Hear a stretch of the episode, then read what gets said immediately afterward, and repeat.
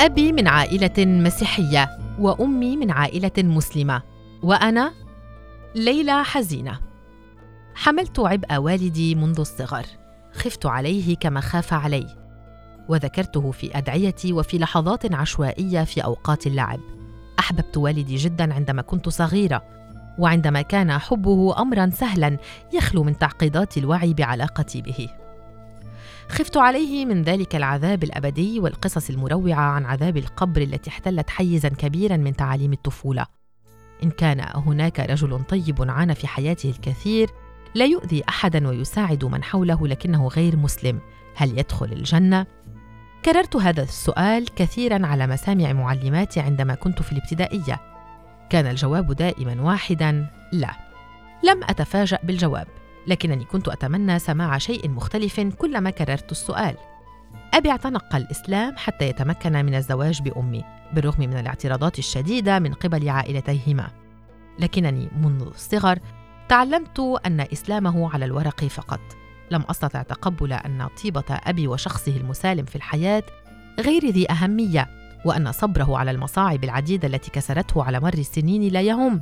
وأن مصيره معروف ومؤكد لمجرد أن إسلامه مجرد حبر على ورق.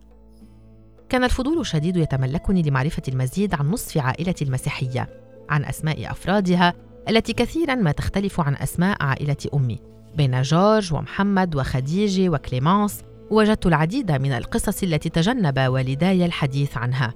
لذلك كنت أغتنم أي فرصة تأتيني من زيارات عمي القليله من بيت لحم أو دعوة إلى مراسم زفاف في كنيسة ذات شبابيك ملونة. حامت بذهني أسئلة لا حصر لها. أسئلة لم تزعجني على الإطلاق، بل شعرت نحوها بشيء من المسؤولية تدعوني لتكريمها بالتفكر بها وما قد تحمله من أجوبة.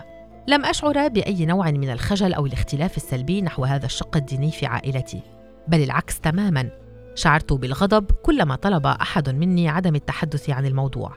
ذات يوم في الابتدائية قررت تتبع أسماء أجدادي قدر الإمكان وتوصلت إلى سبع مقاطع ثلاثة منها كانت مسيحية بوضوح.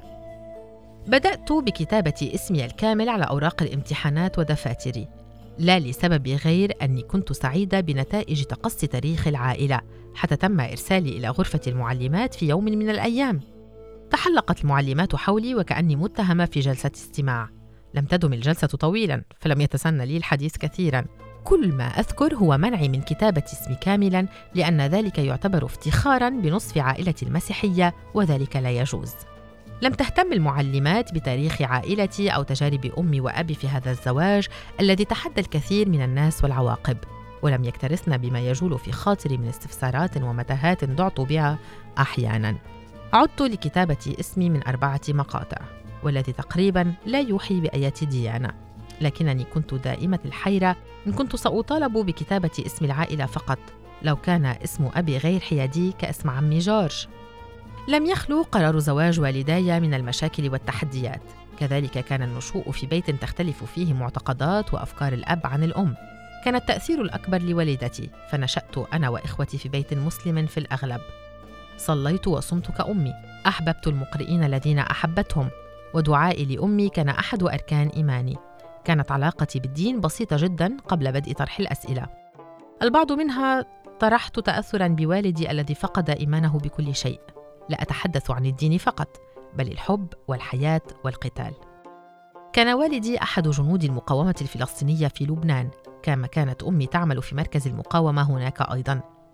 شاء القدر وشاء الشتات أن يلتقيا ببعضهم في مخيم شتيلة، حيث عاشا أحداث مجزرة صبرا وشتيلة معا في عام 1982 لا أعرف الكثير من تفاصيل قصصهم وتجاربهم في لبنان سوى بعض ما يشاركانه معنا صدفة إن سمعا أغنية أو شاهدا مشهدا ذكرهم بشيء من حياتهم في المخيم لكن ما أعرفه هو تمسك أبي العظيم بالقضية آنذاك. بعد المجزرة قررت عائلة أم اللجوء إلى السويد ليصبحوا لاجئين للمرة الثانية بعد شتاتهم من حيفا في 1948 رفض أبي الهجرة وبقيت معه أمي وبذلك انفصلت عن عائلتها بشكل كامل وزاد اغترابها الذي لن ينتهي أبدا.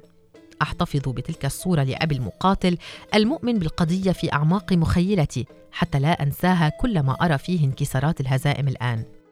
أما والدتي فبالرغم من كل شيء ورغم الفشل إلا أنها لم تتوقف قط عن الأمل بحياة أفضل تذوق فيها شيء من اسمها سعاد.